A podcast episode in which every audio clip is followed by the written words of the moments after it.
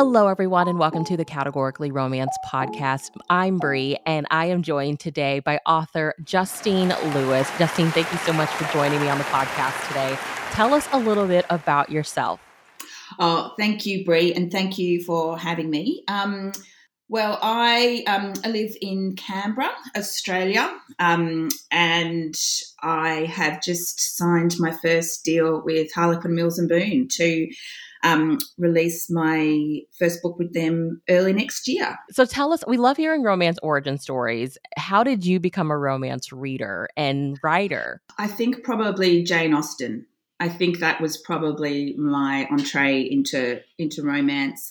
I was one of those teenagers that loved um, I think all things 19th century literature, um, Austen and the Brontes and Hardy and and things like that. But I also loved, I also loved rom com movies of the, you know, of the 90s as well. And I, and I guess that's what, that's what also brought me into writing romance and specifically, I think, category romance, which I just, I just love. I love I love all I love all romance books, but I do adore I do adore category and the the intense focus on the couple and the um, I like that they're like I often think of them like movies because they're you know it's you know how when you you read a a romance book that you love and it's a longer one and they make it into a movie and they have to cut a lot of stuff out because it's it doesn't um doesn't fit the 90 minutes.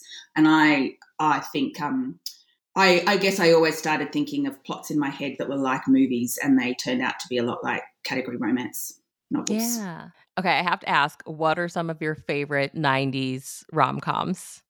Oh, okay. So I think when Harry met Sally. Um, oh, classic. Strictly, what's not strictly nineties, and and then I was going to say my best friend's wedding, but then again, that's actually not really a romance too. Um, so I like while you were sleeping, having a, like a brain. Uh, brain block now and I can't I can't quite think. I'm sure these will all come to me after after we hang up. Yeah. I grew up watch like my mom loved Julia Roberts. I just remember us watching Julia Roberts all the time and I grew up thinking my best friend's wedding was was a rom com, and then as I got older, I was like, "This isn't even yeah. a romance." I don't know what I was thinking as a kid. no, it's it's re- it's really not. Um, I I do look. I've never seen a Hugh Grant movie that I didn't like. Um, I really I really adore all of those. Um, but I don't you know I don't think Hugh's like the sexiest hero ever. But I just I really like most of his movies. Yeah, yeah, yeah, yeah. I actually watched um, when Harry met Sally for the first time. I think last year. And I was like, what took me? Like, my favorite Nora Ephron was Sleepless in Seattle. And then I watched When Harry Met Sally, and I'm like, oh, this is so good. yeah. Well, that is, yeah. Look at it, yeah. And I love Sleepless in Seattle too. Just, I, yeah, yeah. I love them all. Really, I'm a I'm a rom com tragic. We are so excited for your Harlequin romance, Mills and Boon True Love debut, Billionaires Snowbound Marriage Reunion. Tell us all about your book. Okay, well, it's a, a reunion story, obviously. Um, it's a forced proximity story. I think that's also clear from the title. The hero and heroine are Jack and Lily, and um, over a decade ago, they were America's sweethearts. She was a up and coming movie star, and he's the heir to a media fortune. And so they were the biggest, most famous couple in the world. But shortly after they got married, they split. And the the press has been sort of obsessed with them ever since then. But after this, all the scrutiny, um, she gave away acting and became a crime writer. And it's over a decade later, and she's come to her agent's cabin um, in the mountains near Yosemite to finish her book because um, she needs some peace and quiet. The cabin is owned by her agent, who happens to be the wife of Jack's oldest friend but this couple is going through a messy divorce and they aren't speaking and they haven't realised that they've both lent the cabin to Jack and Lily, who haven't seen each other in in years. Um, Jack has just learned something devastating about his father and has come to the cabin to go offline and hide, basically. Um, and of course, they find one another there and they're stuck. So, where did the inspiration for the book come from? And like, were you specifically targeting true love or or what? No, not when when the idea came to me, and this is it's not often the case, but I remember the exact moment that this idea came to me. I was in um, I was in my lovely local supermarket a few years ago, and I saw a magazine with a badly badly photoshopped photo of Brad Pitt and Jennifer Aniston on the cover and it was saying how they were back together and i just laughed out loud and i just thought they cannot be still flogging this dead horse like just mm-hmm. leave these two poor people alone like they you know get get over get over them this little voice inside my head said but what if it is true what if Brad and, Brad and Jen really are back together? And then that's sort of when it came to me. And at the time, I thought, you know, this is a this would be a good Harlequin story. Like I just I just thought that then. But, and then of course, a weird thing happened um, when the book was sitting in the Harlequin system.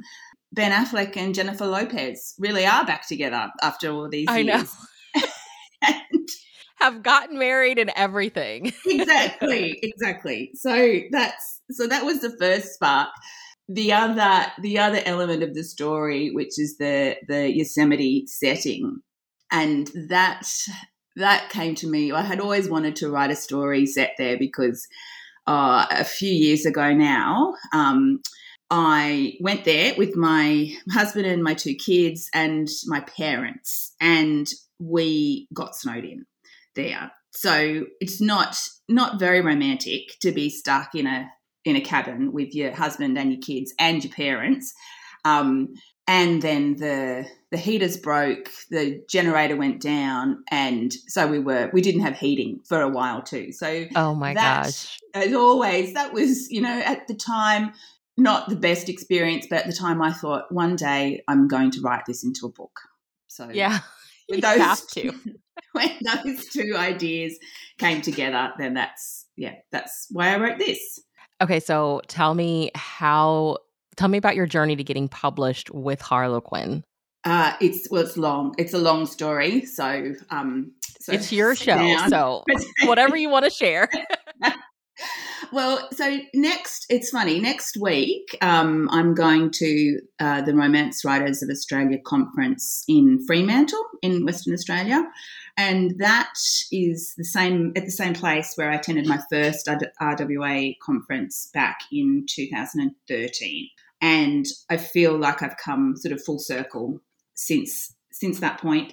Um, at that first conference, I only knew one person, and I was so nervous I couldn't could hardly sleep.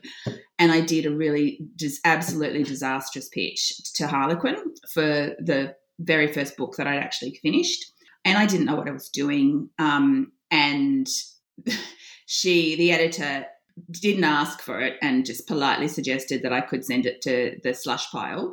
So, you know, it was, it didn't go well. Um, but that book, once I'd edited it properly and learned how to actually do a pitch, um, that was eventually acquired by Destiny, which was a digital first imprint of Penguin. Um, I published three books with them, um, but they eventually went the way of many of the digitally first imprints that were around a decade ago. And they folded. And then I didn't really quite know what to do. I tried a few things um, over the years. Um, then I got some some advice from Amy Andrews. Um, she's an amazing Australian author. She writes for Harlequin and Entangled. She's an absolutely fabulous author, but she's also a really terrific mentor and supporter of other writers she's she's just really amazing. And she, she's a huge supporter of the podcast so i totally oh, believe you. So terrific. Yeah she's she's really a, a, um, a great supporter of all yeah all things romance. She's terrific. And she read one of my manuscripts and she said you know she said this is great. You know this has a real mills and boon voice. Your voice is perfect for harlequin. You should send it to them. And i so i did. And i was asked for um, two lots of revisions, and it took a while, as these things often do, because you know we're all busy. Um, and it was eventually rejected, um, but on the basis that it didn't quite fit the series.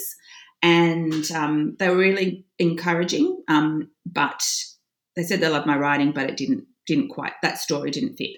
And so then, just on the basis of Amy's encouragement, I sent them this one, which I just thought this this really is, um, you know, it really sort of fits really should fit perfectly in the in the romance line. And um, if it doesn't, then this is you know I, I'm not gonna I'm not gonna try this anymore. And um, I was asked for the full, and then they asked for some revisions, which I sent back, and then here I am. Yeah. Well, can you tell us your I got the call story? Yeah. I, I yes, I would love to. Um, so you know, I sent off the revisions, and I figured it would be a few months because um, because it usually it usually is. And I woke up one morning to an email from my lovely editor asking if we could have a chat. She'd sent it the night before because I'm in Australia and the time zones are all are all out of whack. Um, I'd logged off early the night before and I'd missed it. So it was six in the morning Australian time, and I knew she wouldn't be at work then for another, you know, till evening my time. So I had um, like all day to to stress about it, um, and which was you know, which was not great, but I did have time to sort of prepare myself for it as well. Um, so we had the Zoom call that evening, and I just, I guess I didn't really, I knew in my head editors don't ask for a chat if they want to give you a rejection, but but you still don't believe it until they until they tell you that they want to acquire the book. And um, yeah, it still didn't feel real for for quite a few days. I hadn't wanted to jinx things by buying a bottle of bubbles, um, but yeah, and it was nighttime in Australia here, and I just had to resist the urge to call up everyone I know. Well, what's been your journey from getting the call to now?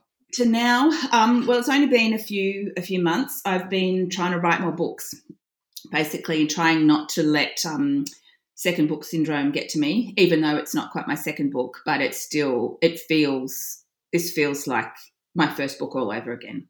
And yeah. so, yeah, writing writing more, doing doing my edits, waiting for the copy edits to come through, and um, yeah, just um, yeah, just trying to trying to enjoy it and trying not to stress about the release next year too. For you as a writer, creatively, like what are you most excited about for this new like writing journey that you're on? Ah, oh, lots, lots of things. I think I'm excited.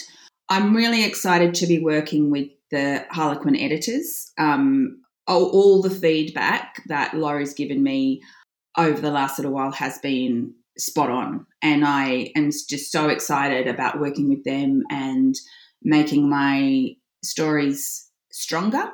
Um, I'm really excited about reaching more readers than I have ever been able to before. I'm yeah, I'm super excited about that. Um, I'm excited to be um, a part of the the whole Harlequin community, which has just been just amazing, so welcoming and so helpful, and um, yeah, it's just been it's been fabulous. And I I think I'm also really excited to be um, to be focusing on on these sorts of stories for the next little while. Like as I said, there were a few years there where I didn't really know what what I should be writing or what I wanted to be writing. Um, but I, yeah, I love the the true love romance line. I mean, I like I do like all the Harlequin series, but this one um, I feel fits fits my voice, fits my personality, fits me, and I'm just really looking forward to. I'm really looking forward to just being able to write more of these books. I've got so many of these stories um, waiting in my head to to be put down um, on paper, and I'm yeah really looking forward to being able to do that with with. And we cannot support. wait to read them. we can't wait to read them. okay, so a reader question: Share with us your favorite romance tropes to read. So I look, I'm a sucker for an enemies to lovers which I think yeah. is probably just because Pride and Prejudice has imprinted itself so strongly on me. But I also really like, and I'm not sure there's probably a name for this trope, I just don't know what it is, but where the hero has been secretly in love with the heroine um, for a long time. And you don't often see them. And I think I think they're hard to get right. Um, but I'm thinking um, Julia Quinn's When He Was Wicked, which I just adore, and things like The Hating Game by um, yeah. Sally Thorne as well. I just I'm a I'm a sucker for a, a long suffering hero and a and a yes. heroine who then finally realizes that um, that she loves him too. Is there yeah, you're right. I feel like you don't see. I feel like you don't see it a lot. Like I, I guess it's kind of masked sometimes in like certain sec not sec not even second chance romances but, but maybe like childhood friends to lovers or something which i feel like you don't really see a lot of that anymore but i don't yeah. know if it has a like a name specifically but you're right like when it's done like really well it's so good like yeah. i've just like loved you forever and i'm so glad you're finally realizing it. Uh, it is i think it's hard to do right.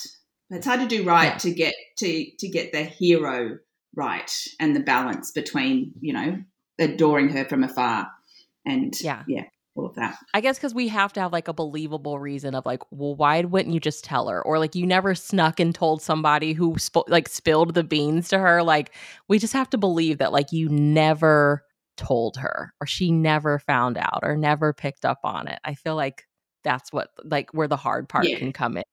Yeah, I think that's a, that's a hard thing for a, a friends friends to lovers as well, which I, I also like, and I am going to try and attempt to write one of those. But I think they're they're harder as well for that reason. You've got to explain why. Well, why didn't they tell one another? What what kept yeah. them apart? Um, yeah, for all those years. Well, what's one piece of advice you would offer to aspiring writers? So I think, well, probably two or yeah, two. You can share um, whatever um, you want. I'd say just keep keep going. It's easy. It, it takes it can take a very long time, and just be aware that it can take a very long time. There's you know you often hear stories from people who are like, oh, this is just my first book. I just decided to write one and I wrote it. And then I just got an agent straight away and now it's a bestseller. And I just I don't believe those stories exactly. Like, I think those people are unicorns, and I don't mean that they're unusual, I mean that they're fictional. That most of us work for years and years on our craft, and it, it takes a long it takes a long time to learn it. And but you know, the media loves often loves a good overnight success story, and I don't yeah, I don't think that that's the case. I think you've got to. It, it takes. It takes. Be prepared that it may take a, a, long time, but you just have got to write and keep writing and get the rejections, and then have a have a drink or some cake, and um, then just get on with it and try the next one. it. Right. Yeah. Um, my other advice is that don't wait for the perfect place or the perfect time because that that's never going to happen. Like you if you're going to wait for big chunks of time and a, the perfect study and peace and quiet, then that's, you know, you'll be waiting forever. So write whenever and wherever you can. And, you know, on your phone, on your tablet, on anything you can scribble on.